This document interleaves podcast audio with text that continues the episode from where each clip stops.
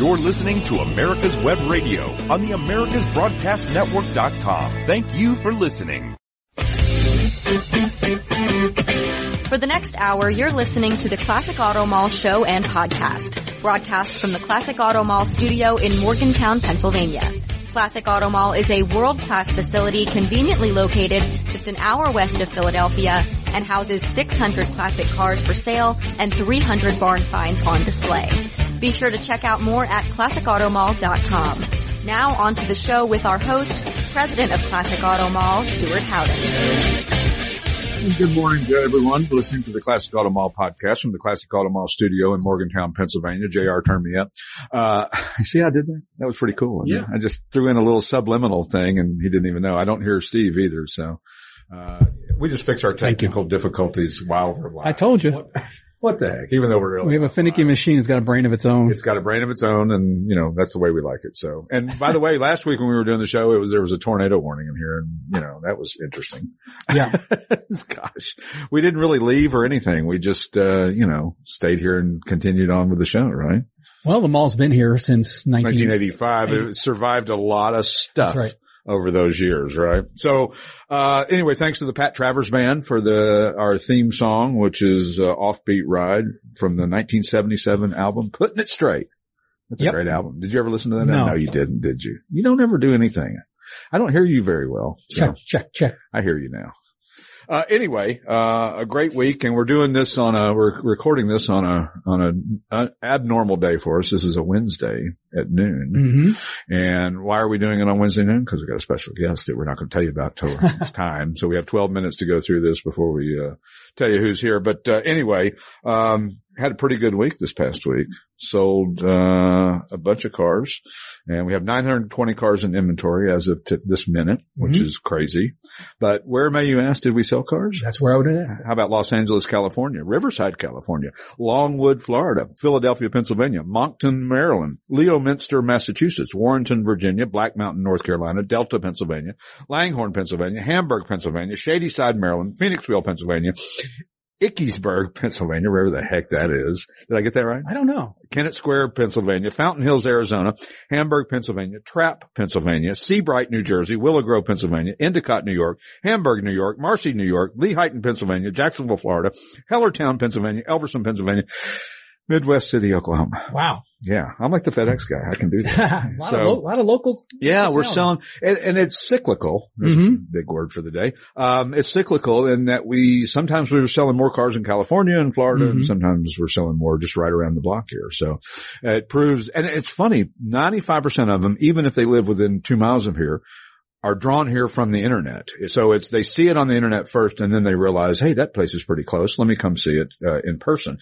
And when you walk in here, I promise you, I don't care how jaded a car guy you are, you got to be impressed with what you see. We got a 920 cars in a building. I'm telling you, it's the best indoor car show in the country. Thank you. Did I pay you to say that? 12 months a year. Yes, but that's okay. I still believe, And I still believe it. Even if it's tornado, tornadic activity outside, we're still good, right? That's right. Any weather, you can come in. You know, last week we were talking about uh, some of the new inventory we got in. I forgot to mention the uh, 1969 Plymouth Roadrunner that we got in. Did you see that one in black velvet? Oh, yeah. white. I mean, that's almost a near perfect restoration. B body. That's my jam. Yeah, 383 Coyote Duster V8, uh, uh, and numbers matching, numbers matching A727 TorqueFlite, uh, supposedly on one of three in the Mopar registry. Is that right? So they, Okay. you know, whoever Okay. controls that stuff, I don't know. Got to be paperwork backing that up.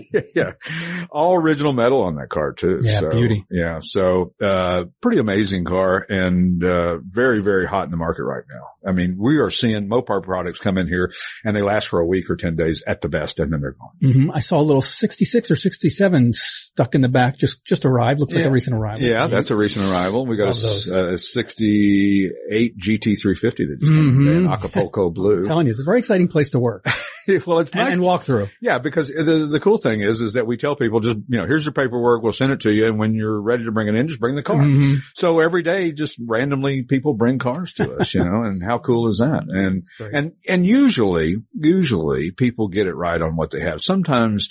You know, the, the one you worry about is the guy who calls up and he's not really a car guy and he says, yeah, I got a 77 Mhm. Cadillac Coupe de Ville and it's really nice for its age.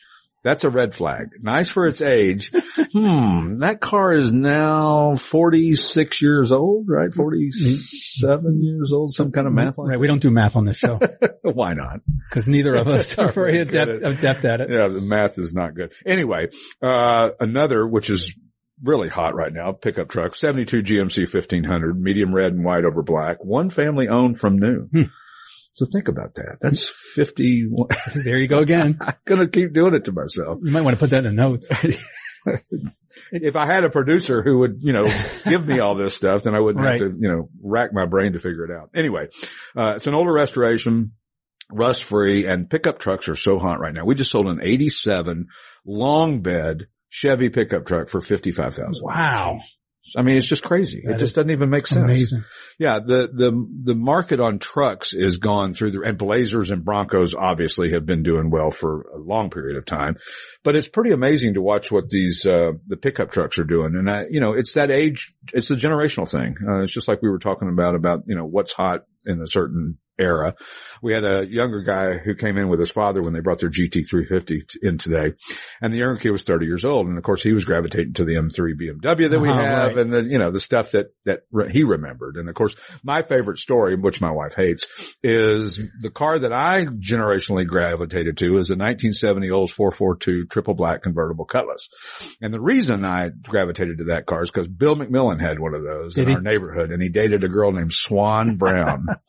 and if you can imagine, you wouldn't name just any old girl Swan. Right. you got a lot to live up to with that name. And I could hear on a Friday night, I was about eight years old and I could hear that car coming down Holloway Drive in Knoxville, Tennessee.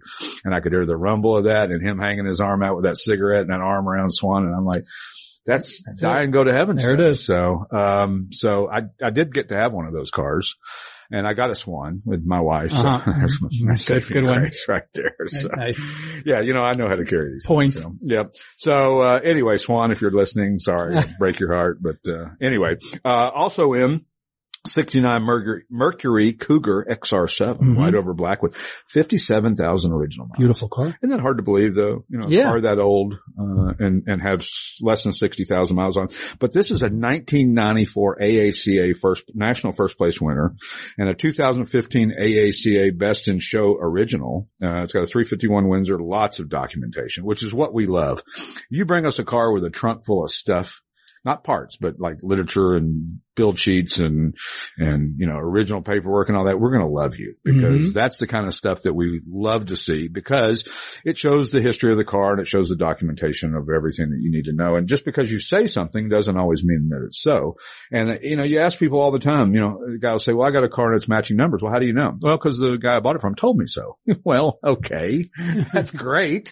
Except he may not have been fully educated on what it is and the guy before him may not have been fully educated on what it is. And so, you know, it's that, it's that, you know, whisper in somebody's ear, you know, Mhm. 10 Whisper down the lane. down the lane Yep. and, and you find out that, uh, the story gets a little convoluted as time goes on. So, um, you know, listen, if you believe it is, we, you know, I have to, I hate to be the guy who has to call you and tell you, you know, your numbers matching LS6 Chevelle was a Malibu with a 307 with a two speed Powerglide. That's right. That's right. You know, and, and What? Yeah. And I mean, it, it happens. I got to imagine that there are great, fantastic collections of cars that have cars that aren't real in them and they don't know any better. Mhm. And because it's like if you're a billionaire, you should just get a fake Rolex.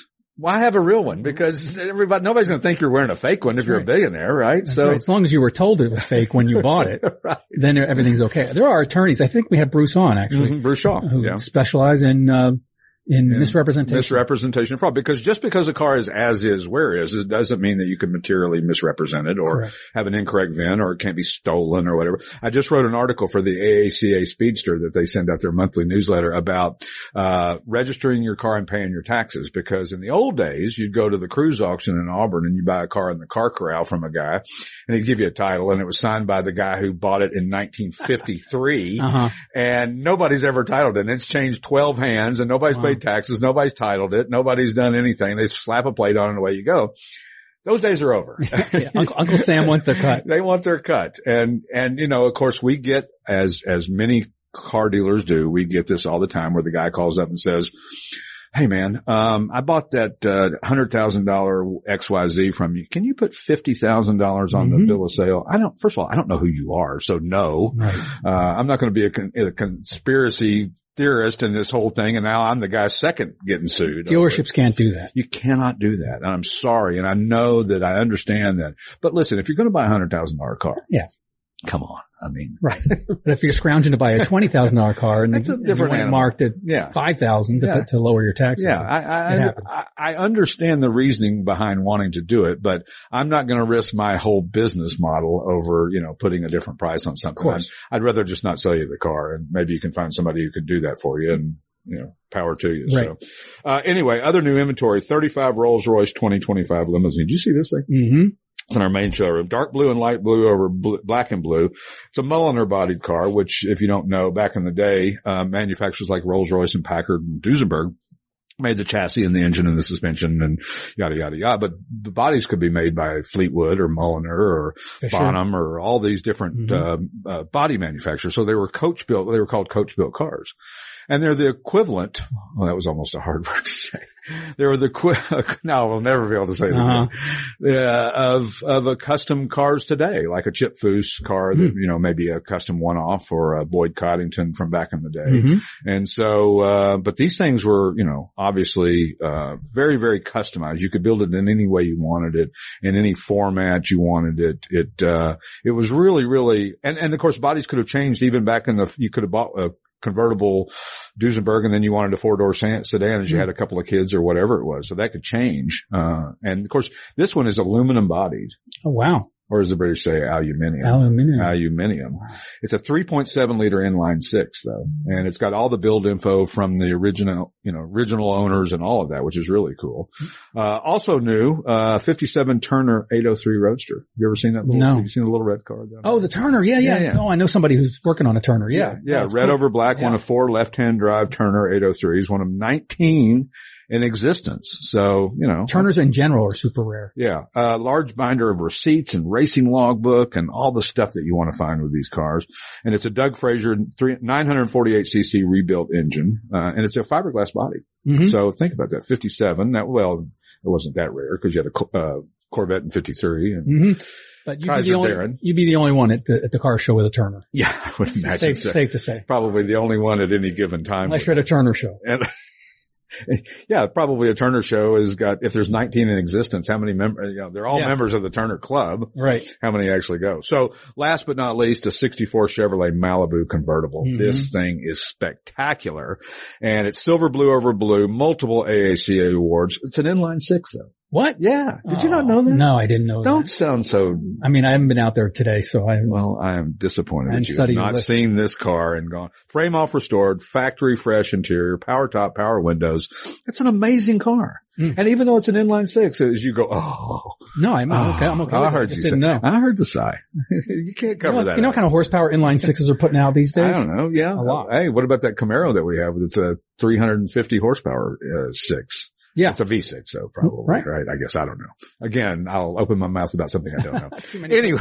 too many cars. Anyway, when we return, uh, with the Classic Auto Mall podcast, don't forget to visit us, classicautomall.com on the uh, web and come see us here in person. Our hours are on our website. When we return, we will, uh, be graced by the presence of a, an amazing car guy, uh, who actually lives in Pennsylvania. Brock Yates Jr. will be with us when we return. See you in a minute. When it comes to car magazines, are you tired of reading about mega dollar collector cars you can't afford, or endless reporting on auctions and how-to tech stories that don't interest you? Then Crankshaft is the car magazine for you. Crankshaft is a 144-page softcover quarterly filled with all sorts of fascinating stories, the type of car features you won't find anywhere else. It features American and foreign cars, pre- and post-war era cars of distinction including sports cars, muscle cars, and regular family sedans too. To discover what many car enthusiasts are saying is the best car magazine ever published, you can purchase either a single copy for $12.95 plus $3 postage, or a one-year subscription, four issues, for $59.95. To order your copy, go to www.crankshaftmagazine.com. That's www.crankshaftmagazine.com. It's a museum, it's a showroom, it's an experience. The Classic Auto Mall in Morgantown, Pennsylvania is 336,000 square feet of rare, custom, and specialty automobiles on display and on consignment. From the earliest production cars to modern exotics, Classic Auto Mall is a feast for the eyes and the memories.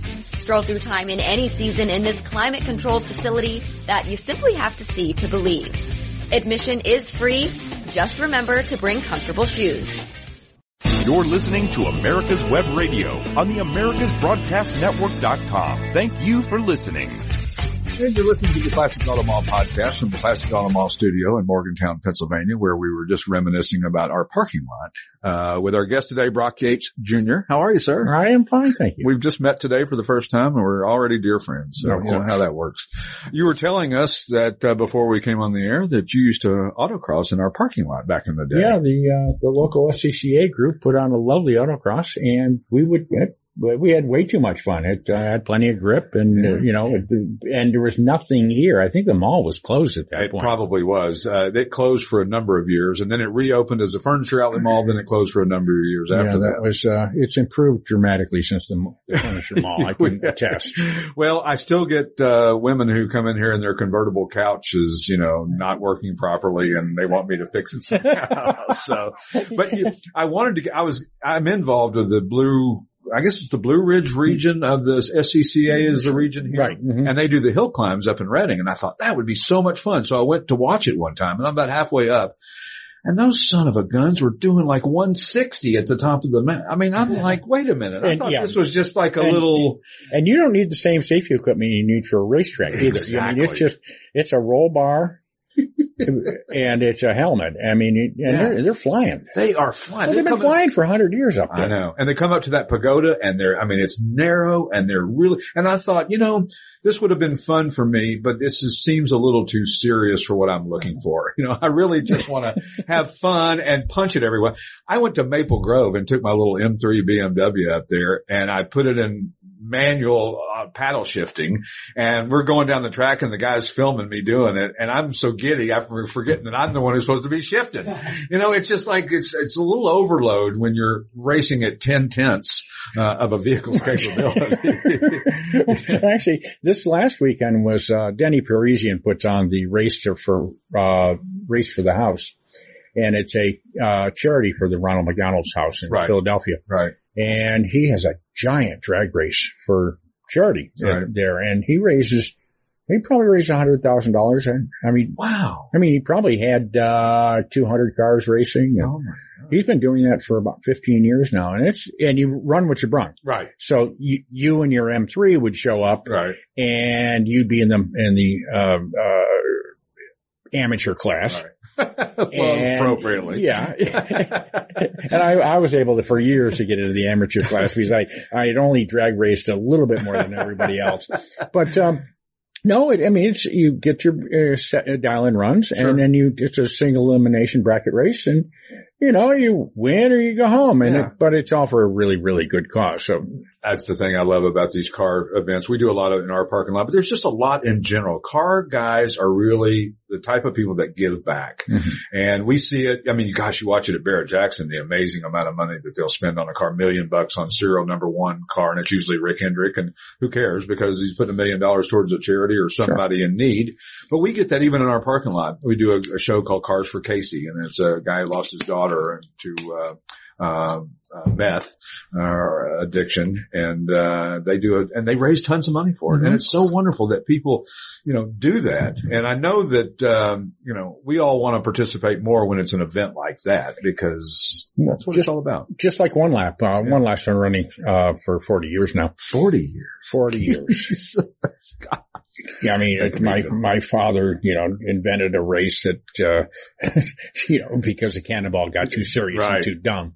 Uh, but there's always been a charity component to that. sure We've raised tens of millions of dollars for Ronald McDonald's House uh, every year. Um, ev- I mean, ten or twenty teams will be racing for various charities. sure Uh, we had uh, one, uh, two for well, we support the Alzheimer's Association, right And another guy showed up with James Clay and, he, and raised a, just a ton of money for another Alzheimer's Right. um, uh, situation. So no, there, like you said, there's always been a charity component to racing. It also helps al- alleviate some of the guilt about spending hundreds of thousands of dollars in stupid activities and say, well, I'm, I'm going to give some of it to charity. And, Yeah, right. Yeah, yeah, yeah, I wasted, you know, billions and billions of dollars. Yeah, here's $5. No, I'm kidding. Well, you know, what's funny. I, I, and one of my favorite sayings is racing costs the same today as it did 20 years ago. Every penny you got. Yeah. yeah. So for those of you that don't know, Brock Yates Jr.'s father was Brock Yates, Yates Sr., uh, who was one of my favorite writers back in the day with Car and Driver magazine. And, and he reminded me a lot. He was so irreverent in so many ways. He reminded me a lot of Hunter Thompson. He was just that, he was gonzo journalism for cars. He was, and he was untethered. Right. I Um, love that. Untethered. He, I mean, that was a great thing about Hunter. Hunter was one of my great heroes. Right. And, uh, and he was allowed to write what he wanted to write. And, and Brock was lucky to be in the golden age of uh, automotive journalism where you, you could piss off the, uh, the advertisers now Sure. and then to tell the truth. And it helped them make better cars. Now, uh, you cannot say bad things about a new car as an automotive journalist, otherwise you lose your job. Yeah, exactly. You lose your sponsor, you lose your job. Yeah, you, you miss the, the good old days when you could do that. And he really called them out with regard to their just laziness of, of, of being content of where they were, General Motors, the big three, General Motors, Ford and Chrysler, uh, because they were making crap cars in the 70s. I mean, they were horrible. Well, they, they, they missed the market. They missed the trends. They decided that whatever they built, people would buy. Right. That, and that turned out to be a, a, uh, a little bit arrogant. Yeah. Yeah. I mean, you know, they kept my, my grandfather was a great example. Every year he bought a new Cadillac and he just, I mean, they, I for not only did he get a bad car, but they just stuck it to him. I mean, you know, he paid, you know, X amount of dollars for it and they gave him 20 cents on the dollar, uh, when he re- traded it back in and, But it was worth 20 cents on a dollar. I mean, you think of the depreciation of those things. I mean, I mean, back in the 70s, if a car lasted 100,000 miles, that was a, that was a big deal. Yeah, exactly. I remember that the, the guy who was the engineer who lived on the street of us, uh, his cars were all 120,000 miles on them, but you know, he changed the oil, I think every other day. yeah, I mean, you, you, they just weren't designed to last that long. No. And if and if you're anywhere north of the Mason Dixon line, they rusted out in a matter of you know hours. Yeah, I mean, I, and I wonder that today's in today's technology. I mean, they've gotten to the point where I don't know if do newer vehicles even rust anymore. I mean, is that even possible? Do they have? Uh, Jr. is shaking his head. He must have a rust bucket of something. they're, they're, Go to, go to Buffalo. they do rust. Yeah. I can attest to that. But, but, you know, at uh, the other hand, you know, most of us aren't washing our cars all the time. Right, right, You and know, not I- driving them in the inclement weather if you got something nice, right? You know, I, I don't know. I think if you have a car, you just drive it. Well, I, uh, you know, look at what the Concours d'Elegances have started doing, not started doing, but really embraced is the, the tour the day before. And if you don't participate in that and there's a tie between your car and the car that did participate, then you get the nod because you participated in Right. the tour. And they're not taking off for rock chips and little stuff like that, which is the way it should be. I mean, cars should be driven. I mean, They- they weren't, you know, they weren't designed and built to be hung on the wall. Right, exactly. You know, and they're happier. They'll last longer. They'll, I mean, just everything, great benefit to driving them. we, And we- why would you buy something just so you can sell it so somebody else could enjoy it? Right. exactly. Well, and I think part of the, the problem is, is that people own too many cars nowadays. You know, in the old days, a guy would have one collector car and that was it in the sixties and the seventies. And now just the regular guy has got, well, I got five or six cars now, or I got 10 cars, or I got 20 cars, or I got however many cars. And the problem is, damn it, I'm all good with that until I get in the one car that doesn't have the, the phone charger or it doesn't have the easy pass or it doesn't have the, you know, I, I, or, complain about or he dies and his family says, what the fuck is all this about, right? what am I going to do with this? yeah, yeah. Well, it's just like uh, you know, someday son, this will all be yours. We were just Yeah, talking yeah, about exactly, that earlier. yeah, the, the garage full of stuff. Yeah. Um, but you know, it's um, it, it's funny because I tell people all the time. I said, you know, make a plan for your cars. That you know, don't leave your family hanging on this deal because you're going. I know that you think you're invincible and you're never going to die, but that's not the truth. No. And and you should make a plan for it. So uh, the funny thing I was reading about your dad was the, uh, uh, he was fired the most by David E. Davis, who was, who ran car and driver. He was fired once, I think. Right. And that was by mailgram. because That doesn't date you when you say Yeah, that. I mean, I, you know, I'm not going to speak ill of the dead, either my father or David E., but Right. They, they both managed to take themselves very seriously.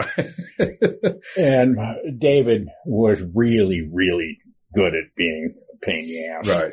Well, I think your dad once said that, uh, we were both tough, opinionated sons of bitches who often went head to head, but at the core loved and respected each other. They did. That sounds about right. They did. right? And, uh, and they made up after, Brock started the, the Cannonball Express, which was a little newsletter. Right.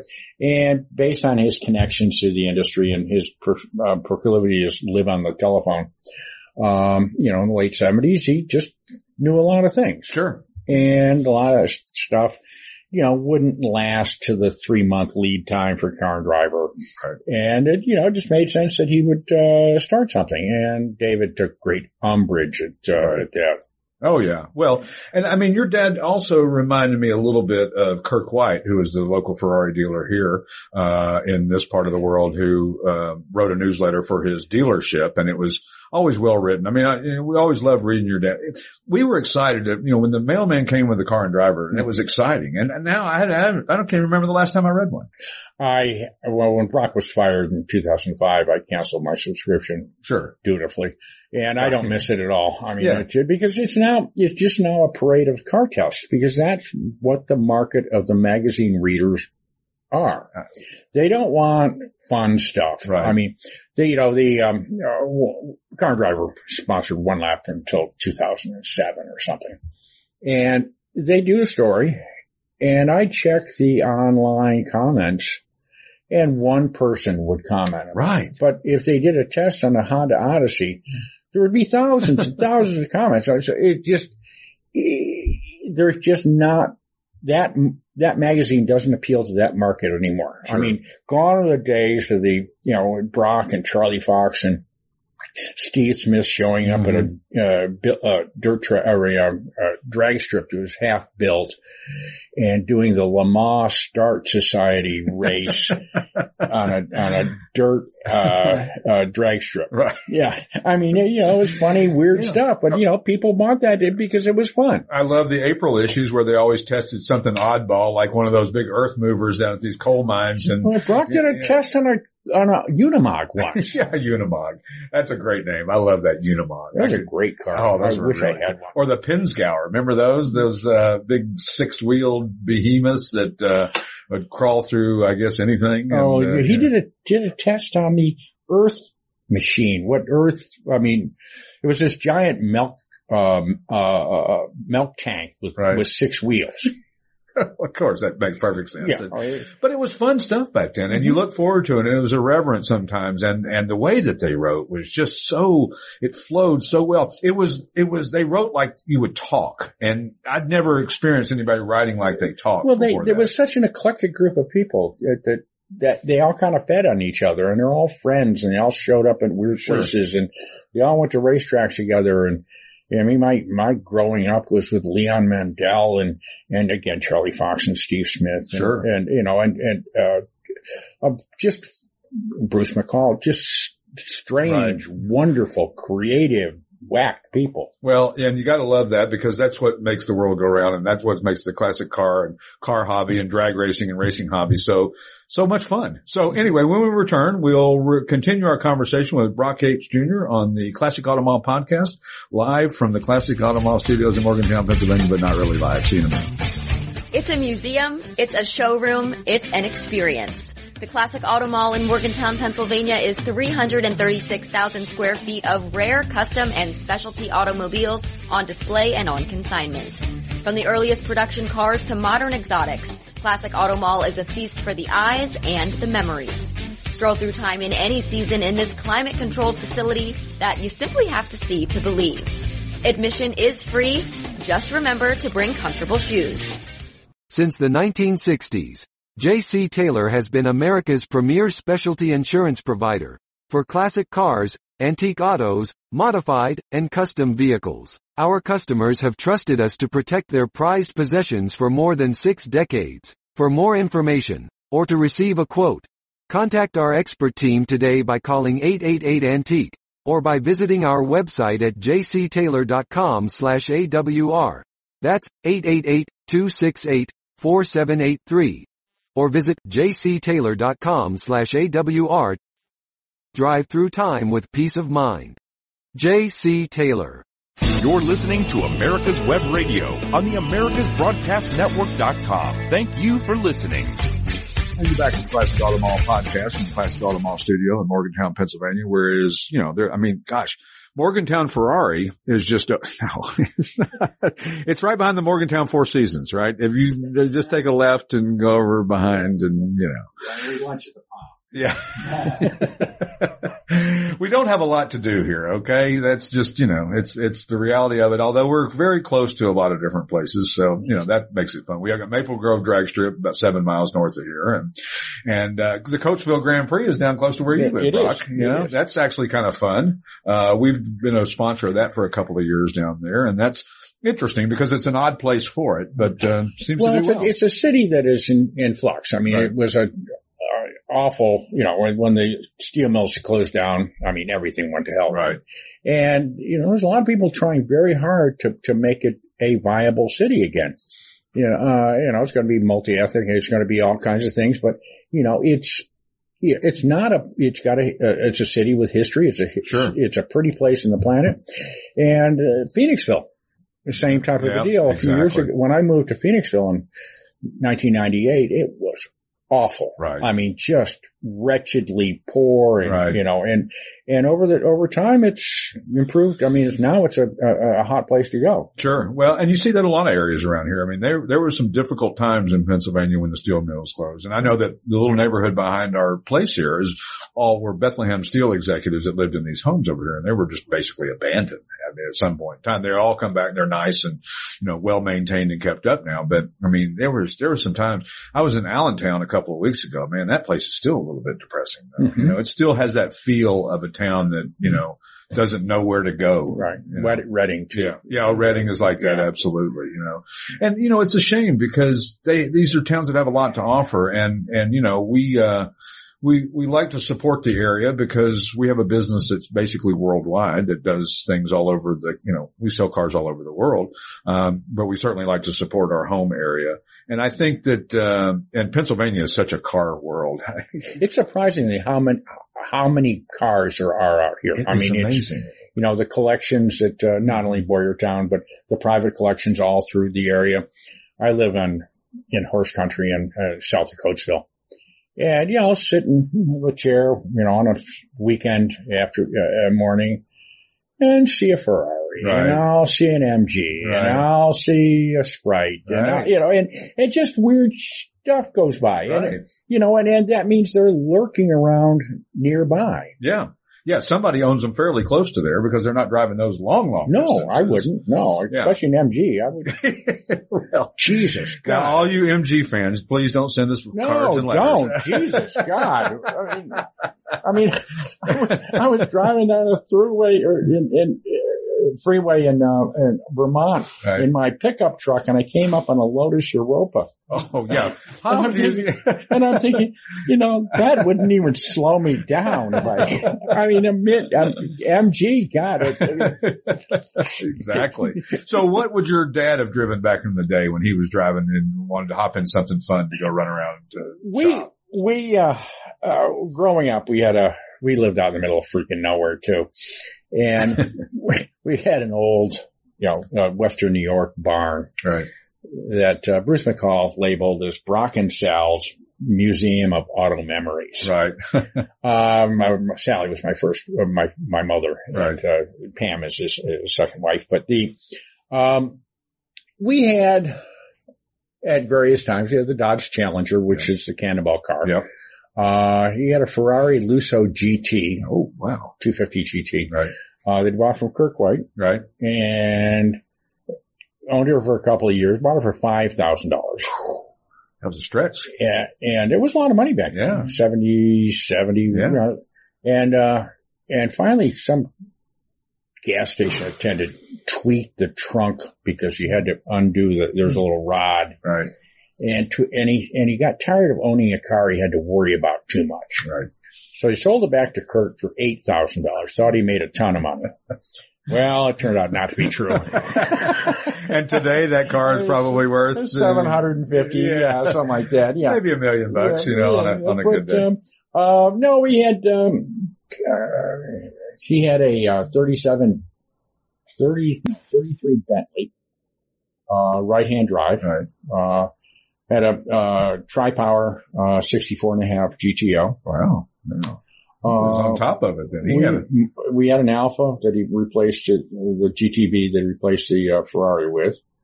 We had uh, my first car. He, he dragged me down to a Fern car dealership at Fern. 20, yeah, no, yeah, it was Fern back then.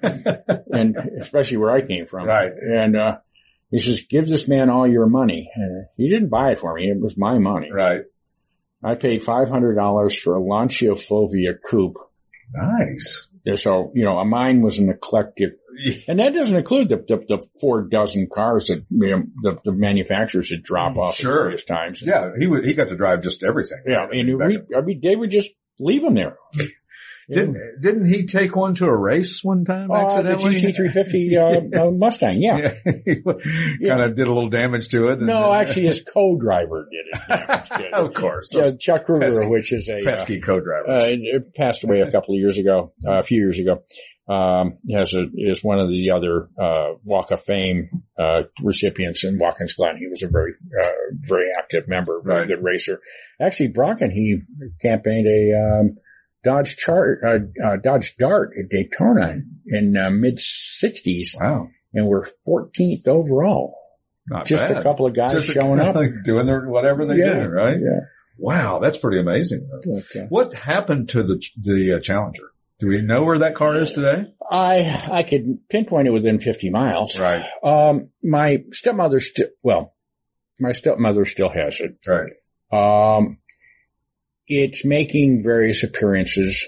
I don't, I don't know what's going to happen with it. Is it making appearances on a tour to be sold? You think, or is it? I think, well, it's a difficult family situation. Sure. But, uh, Sorry for bringing it up. Uh, it's all, well, it, uh, Brock had stipulated it was mine, you know, Right. uh, in the will. And when Brock got Alzheimer's, the will was, uh, voided and Pam kept the cars. Sure. Uh, she just sold the Eliminator for uh, quite a bit of money. Yeah, it- I went to. Bruce Meyer, I believe. Yeah, I believe so. Uh, and that one, I don't think she dare sell it because she knows everybody will knock on her door and kill her. right. Um, it's, it's also, Don't come looking for Brock if it's also happens. one of those cars that is only valuable to a few people that no. and because it's a, it's a base model Challenger. Sure. I mean, there, there was, there was nothing special to the car. And I, you know, I think i- i- if I know my father was probably one of those deals that he got from Moon Mullins at Chrysler back in the day. Sure. And he, and, you know, took it down to it, uh, Cotton Owens and had a little bit of work done to it. And it was for the time pretty quick. Right.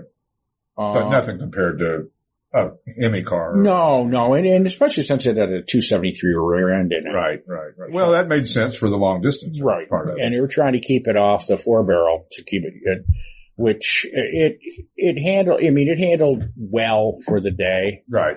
Uh, I did a, I did a thing with, uh, Idris Elba, uh, for BBC TV and I had, had to go pick up the car and drive it into New York City. Oh. And doesn't sound. Yes, it got a lot of attention. Yes, it made all the right noises, but good God, it handled badly and it was really slow. And the potholes. Yeah. just I mean, miserable. you know, we, we all, you know, we think that, God, the old cars handled so well. No, No, it was vague and awful and slow and had no brakes.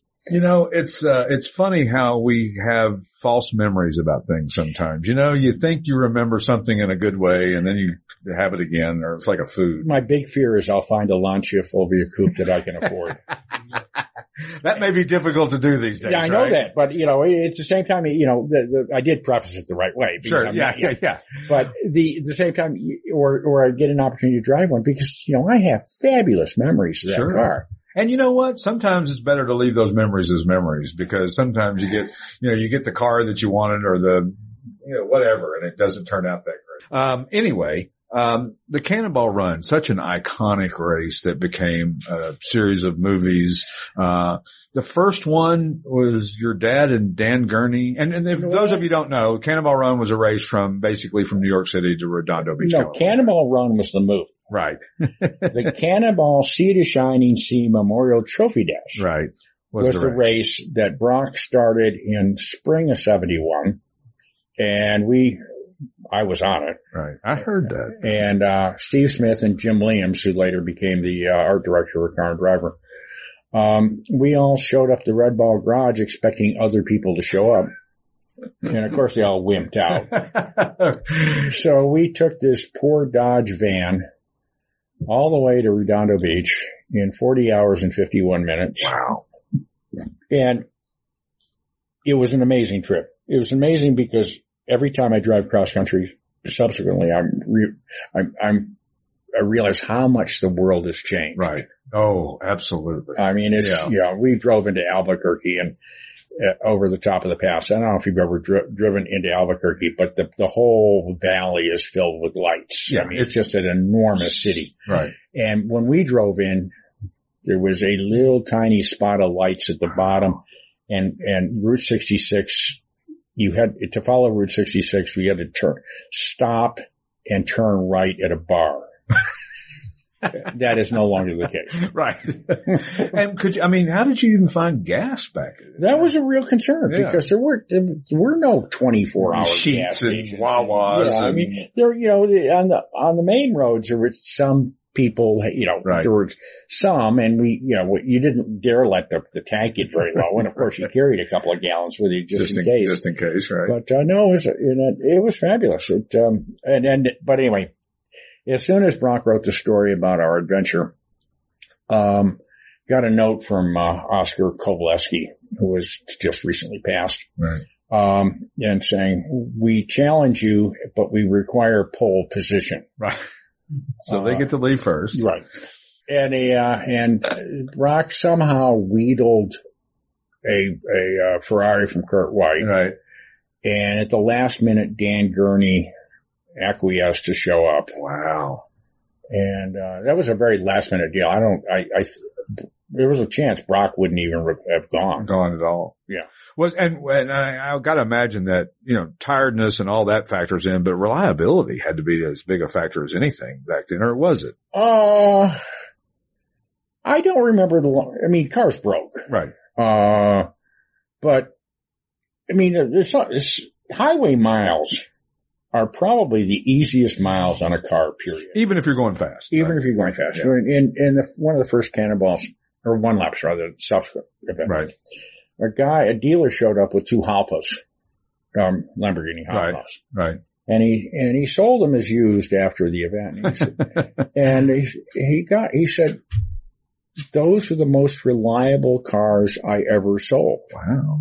That's pretty amazing. Yeah, because you know there's nice, easy break-in, you know, Sure.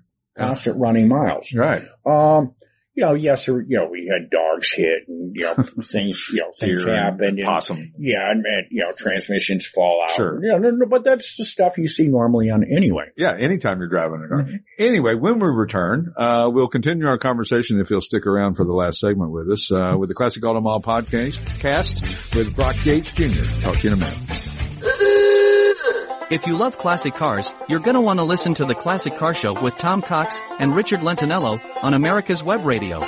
Live every Saturday at 9 a.m. Eastern at americaswebradio.com or on demand on your favorite podcast app.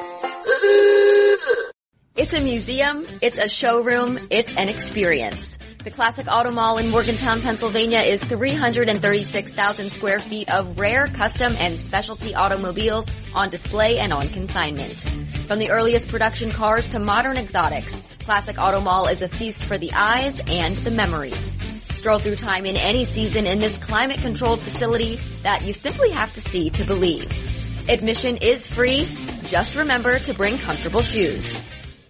You're listening to America's Web Radio on the AmericasBroadcastNetwork.com. Thank you for listening. And you're back to the Classic Auto Mall podcast from the Classic Auto Mall studio in Morgantown, Pennsylvania, where it's so I don't know what day it is. It's some day that's not our normal day. But that was my fault. So I kept canceling on our guests. So I apologize for that. Anyway, Brock Yates Jr. is here in the studio with us and we were talking about the Cannonball Run and uh, just off the air, we were talking about my father-in-law was actually in that movie. Mel Tillis, uh, was in Cannonball Run one and two and in Smokey and the Bandit two. And I think your dad was involved in all three of those, wasn't he? Or two Uh, of them anyway. Brock, Brock and Hal Needham were very close. Yeah. Yeah. And Brock had written as practice Smokey and the Bandit 2, Right. or at least had a hand in it. Sure. Uh, he then wrote Cannonball Run, the first one. And when I say he wrote it, he got the credit for it. It was rewritten thereafter. And, you know, all kinds of things happened. And, and it was originally cast for Ste um, Steve McQueen. Steve McQueen. What would, And, but Steve McQueen developed cancer Right. and wasn't able to do it. And Bert was just a, well, an opportunist enough that he swore he'd never do another car movie until Hal said, I'll pay you five million dollars. of course, you know, my favorite Burt Reynolds car movie is not that one. It's White Lightning No white line. or Gator. Gator was Yeah, pretty good. Right. But God, my favorite car movie is Driven. No, I'm Yeah. kidding. Really, no.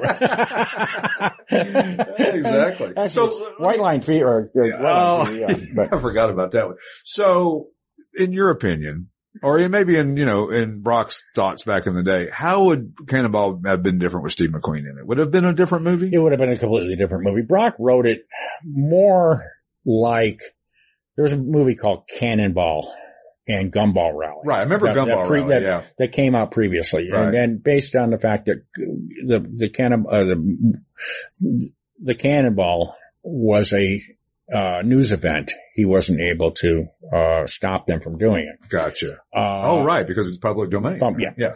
and those two movies actually captured the spirit of Cannonball better than Cannonball Run. Wow. And Brock had written it more as a, you know, not a documentary, but a Sure. more of a action movie rather than a cameo laden movie. yeah, that was And a it little was, overdone in that. it was really, I mean, I have seen Cannonball Run twice. Right. Brock saw most of it the first time and that was it as far as I know. Wow. Um, and any uh, credits he got in Cannonball 2 and 3 were contractual, not his actual, Just, uh, uh, not his actual participation because he was really, oh, yeah. I mean, yeah, and, and he caught a lot of flack from his friends because, you know, he's cashing in on Hollywood, Right, destroying the, the image of Cannonball. Although it must have been a pretty nice paycheck to get It- through a number of years. I think it did. Yeah, yes. so nothing wrong with that, I guess. If, you know, it depends on, hey, listen, if I could be a part of a movie and be set for the rest of my life financially, I'd probably do it regardless of even if it was, you know, it's, uh, it, it's pretty amazing that, I mean, even back then to get away with it, but even in later years, I mean, aren't, I know that you're doing the one lap, which is, uh, you know, very charity based and, and, and, but it's not, it's, it's safe and sane. it's safe and sane. You're going fast on places where you're supposed to go fast, a racetrack, Right. and not on the streets and, and all of that. And I mean, I think I, I read somewhere where Brock finally said, you know, he saw some guy at a Lamborghini with four escort radar detectors mounted in various places. and And, that was the, that was the car in the movie. yeah, yeah. And it was like, this is getting out of hand. Yeah, he did. And it was 1981 and just said, no, uh, you know, we're going to pull a, put a bullet in cannonball. We're going to hurt somebody. Yeah, somebody's going to, And- and then it'll lose any, And subsequently there was, there was U.S. Express and,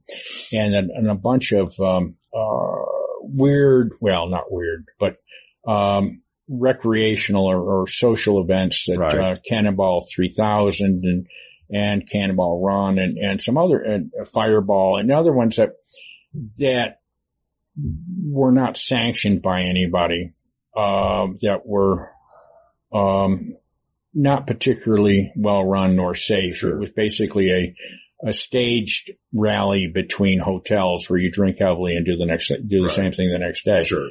And, uh, I was quoted by the Toronto Sun years ago when the, uh, Cannonball 3000 was going through Canada, much to the Canadians' disgust. What I thought of it. And I said, yeah, those events are run by young, pretentious, pretentious, rich folks, you know, with, that are bored. That are bored. That have And, nothing um, better to do. Good way to put it. What, uh, we know what the record is today? Isn't it 20? It's 25 hours, something like that, uh, with an. Audi. Um, COVID opened up the highways to uh, cross country records. So, I mean, and Ed Bolian is a good friend of mine. He was the one that's first had really put the, the, the a notch on the record. He Right. ran 2850 and which is very fast. Oh my gosh. And, uh, and now, you know, and, and, uh, Alex Roy had, had done it, uh, a few years before and at 2905 or something like that. But, and he tried to make a movie out of it and he tried to really monetize it. Where, Right. um, Ed Bolian tried, did it for all, I think all the right reasons and, and actually went to visit my father in the, in, uh, in the hospital before he died. Right. Is, uh, but, but in, uh, it's caught on and it, in, in kind of a cult way. Right. I went to a cannonball reunion in, uh, Long Island, uh, in September and there was a whole bunch of folks that, you know, this is fun. This is Right. what they do. And Right. as a matter of fact, a, a really good friend of mine got his uh, Vantage and drove from the Red Ball Garage to Portofino and back in 71 hours Gosh. and arrived in time for the reunion. Wow. And I looked at her and said, you're a good friend of mine, but that was really I mean, what, and then some guy went out and broke it, you know, the, Right. you know, I mean, it's, you know, the, it's so easy. Well, the world has changed so much. Sure. Uh, it used to be that, you know, policemen had radar and it, it was a big part of it. And now you can drive across Pennsylvania and virtually the entire country and never see a policeman. Oh, I, I, I make note of that going down the turnpike all the time where you hardly see, every once in a while you'll see one on the side of the road, but not like it used to be. No. Used to be. And I don't know if that's a staffing thing or, you know, whatever it is, but, uh, no, I mean, that's in the whole scheme of things, it's a non-violent crime. right. I mean, you know, there's so much more to worry about. That's what I would sure think And, so. uh, yes, it's a revenue enhancement, uh, or revenue source. Um, but it's really not that much money when you think about it. You know, Pennsylvania is what, 130 bucks for a speeding ticket? Right, right, right, exactly. Well, and I think that, um, you know, listen, there are people that do crazy things. I mean, we read about almost every day in the newspaper and much crazier than what we're talking about. Like the guys, you know, and that poor guys in that submarine and that type going to view the Titanic. It's like, seems like, um, uh, a stretch of something to do and, and, you know, doesn't I- seem like fun. I think I would have wanted to see the build certification on that one before I got on that. Yeah. Yeah, I think so too. So, uh, you know, uh, uh, Cannonball started obviously because kind of a thumbs, you know, a, a middle finger to the establishment and all that, right? Brock, I mean, Brock was trying, was pro- pro- proposing a master driver's license back then. That a good driver, trained driver should be able to drive quicker than a normal driver and in a safe manner. in a safe manner. And they, so essentially that he was proving that good drivers could traverse long distances at high speeds safely. And more or less that came to pass. Sure. I mean, it, um, uh, however, uh, in a parallel track, driving became a right rather than a privilege. And so we're, we're seeing a degradation in, in the average driving skills. Most people drive, think they're, you know, an average driver or better. In reality, everybody sucks. Yeah, except me and you. No, no, I, I, I, I, again, I, I mentioned that I teach driving. Lady came out of the, um, the classroom one day and she said, they asked me how good a driver I was and I told them I was a 10. I said, ma'am, I've taught driving. I've raced. I've done all kinds of stupid things with cars my entire life. I'm a six Right. because I know what a 10 is. Mm-hmm. Yeah. 10 is Jackie Stewart. Yeah, You don't yeah, know the yeah, difference between acceleration and braking. You know that. where you're, you have total control over the car at all times and, and, and you have so many more options. Right. You know, and, and that, that level of skill is, is way beyond what I'm capable of. But so my point is that everybody's really driving around as a two thinking they're Thinking an they're- eight. Yeah. And, and does the one lap promote, uh, safe driving and, and, and different things like that? I mean, is that part of the goal of the one lap? Oh, We require two driving schools uh, to, Right. to show up. Um, yes, I, I promote. I'm very proactive in the driver safety. I'm the first uh, uh, time trial to require a head and neck restraints. Uh, we we I have and will throw out people that uh, act like idiots Mhm. either on the highway or on the racetrack. Sure. So can anybody join the one lap tr- deal? I mean, can anybody? Anybody with a car, anybody with uh, some racing experience, well, Yeah. track experience. So you'd have to go to two different schools, which would be like uh I don't know, Skip Barber. Oh well, no, I actually we're we're much more flexible than NASA, SCCA, Oh, gotcha. Chin, um, uh, hooked on driving. Yeah. Uh, all those, all those things provide in, in classroom uh, training and on the, on racetrack training.